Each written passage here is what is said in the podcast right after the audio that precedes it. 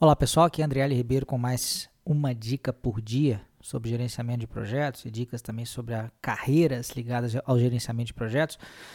É, hoje respondendo a uma dúvida de um ouvinte, ele diz o seguinte: é, gostaria de saber se você poderia abordar o tema de quais estratégias um PMO de suporte pode adotar para que seu papel não se confunda com o do GP e os GPs não terceirizem a gestão dos projetos para o PMO. E aí eu estava pensando aqui, eu, eu vou, vou, dar algumas dicas bem práticas aqui, tá? Porque eu passei, né, pela situação de começar a implantação de um PMO numa empresa de média para grande, eles não tinham nada.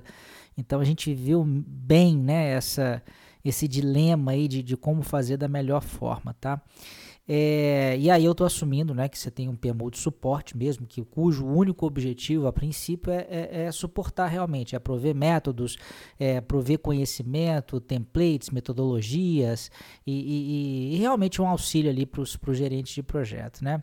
E eu não sei exatamente qual posição que você está no seu tamanho da sua empresa, é, não sei se você é o gerente do PMO, se você é um analista de PMO, é, mas a primeira dica, é, se você for gerente, é para você, se não, é para o seu gerente. A, a primeira é ficar clara no nível, claro, no nível mais executivo da empresa, né? Que um PMO de suporte não tem responsabilidade final pelos projetos. Né? E ele não tem responsabilidade porque ele não tem autoridade. Né? É sem, como é que você vai ter responsabilidade sobre algo que não é você que define o que vai fazer ou o que não vai fazer? Né? Se o PMO é só de suporte, ele não tem como, digamos, entre aspas, obrigar um gerente de projetos a usar uma determinada, um determinado processo, uma determinada metodologia, um determinado template, uma determinada abordagem é sempre muito no nível da sugestão. E se é no nível da sugestão, obviamente está muito claro que é, é, esse departamento não pode ser responsabilizado, responsabilizado diretamente pelo sucesso ou fracasso é, é do projeto. Né? Acho que esse é o primeiro ponto, é num nível executivo deixar isso muito claro. É, uma, e, e, se não tiver isso, tá? Nenhuma das outras coisas aqui que eu vou falar, elas vão resolver, porque agora são dicas mais práticas ali do dia a dia, mas essa definição no nível mais alto é muito importante.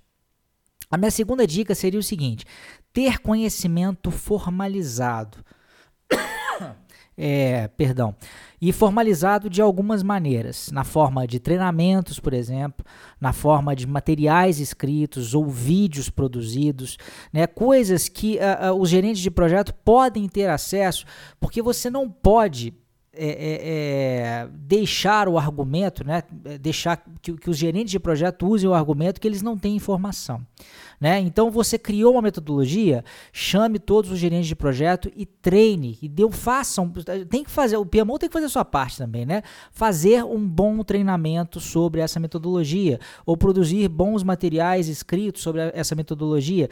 Porque se você não tem essa formalização, aí você vai ter que partir tudo vai ter que ser via orientação um a um. Eu não estou dizendo que não deve ter que ter orientação um a um, não, né? De você sentar com a pessoa ali de repente fazer em conjunto. É, mas aí fica muita coisa e você acaba mesmo tendo que fazer tudo a quatro mãos, porque a cada novo projeto, a cada nova etapa, a pessoa vai ter que ir lá e falar o seguinte: mas como é que funciona isso? Né? Porque eu não sei, eu sei que tem uma metodologia, mas a gente não foi treinado, a gente não tem um, né, um, um lugar aqui na, na nossa intranet em que a gente possa acessar as coisas. Então, é, tire essa desculpa, né? E também não é só uma questão de tirar desculpa, não, porque aí vamos ver o lado do gerente do projeto, né? Ele se, ele, se ele não tem orientação de uma forma muito clara, ele vai ter que ir até você, nessa de ir até você, começa aqui muitas vezes para explicar o que fazer, você acaba tendo que fazer ali meio junto e aí começa a confundir os papéis. Então, é, é, é talvez, a, disso tudo que eu falei, talvez o mais fácil, né? Mais fácil do que ter tudo extremamente documentado, é tão logo vocês tenham alguma coisa documentada, produzam um bom treinamento, é, é, consigam né, o apoio aí de novo da alta direção para que os gerentes de projeto assistam a esse treinamento e cobrem né, que eles apliquem aquilo que foi dado é, no treinamento. Então faça a sua parte, tenha bons uh, materiais. E o meu terceiro, a minha terceira dica é, seria tentar evitar ao máximo. Eu estou falando, eu tô falando isso de cadeira porque eu já fiz isso no passado e me arrependi amargamente. De levar trabalho para casa, entre aspas, né? É, de repente você está numa discussão ali, tentando ensinar ou tentando é, é, digamos, uh, orientar um determinado gerente de projetos e às vezes está na correria, ele não, não tem tempo para ficar ali com você muito tempo, tem, né? ele, ele diz que não tem tempo, você também às vezes perde a paciência de explicar e fazer junto, aí você fala assim, ah, não pode deixar, eu vou fazer um, um pedaço desse plano aqui de exemplo, vou começar a fazer e depois vou te passar e aí você complementa. Esse é o primeiro passo também para o negócio degringolar, né? Para você ter uma, uma relação que não é muito legal. Porque a partir do que você fez isso a primeira vez, talvez ele vá achar que você vai fazer outras. Né? Sempre que a coisa pegar, sempre que apertar em relação a usar um determinado processo, um determinado template, uma determinada técnica, ele vai falar assim: ah, não faz aí para mim, começa a fazer e depois eu continuo. E nessa vai ficar um negócio é, misto. Então, vai ajudar alguém é sempre vocês dois juntos. Talvez você vai até ajudar ele a fazer alguma coisa, né? Dar esse encaminhamento. Pô, vamos, vamos é, é, rodar o processo de riscos aqui, vamos identificar risco. O que, que é um risco? Talvez você possa, até mesmo tendo um treinamento, você possa dar uma mini aula, possa às vezes entrevistando ele ali, identificar um, dois, três, mas vocês dois juntos e você sempre no papel de facilitador né? Nunca no papel de executor. É muito mais, é para quem está tá muito na moda hoje em dia, né? O líder coach ou metodologias de coaching. O, o coach é justamente isso. É a pessoa que é, é, promove a execução sem ele mesmo fazer. Ele faz as perguntas certas, né? É, é para que a própria pessoa, né? Que está ali do outro lado consiga é, é, executar o trabalho.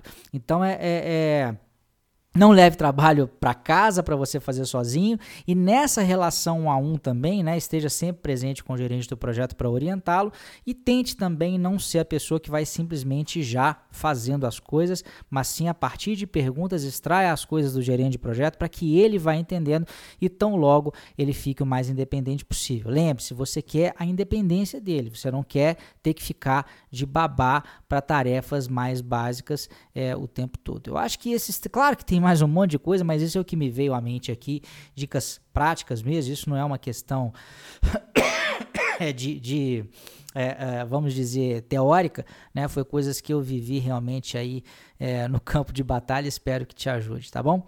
É isso aí, um grande abraço e até amanhã com mais uma dica por dia. Tchau, tchau.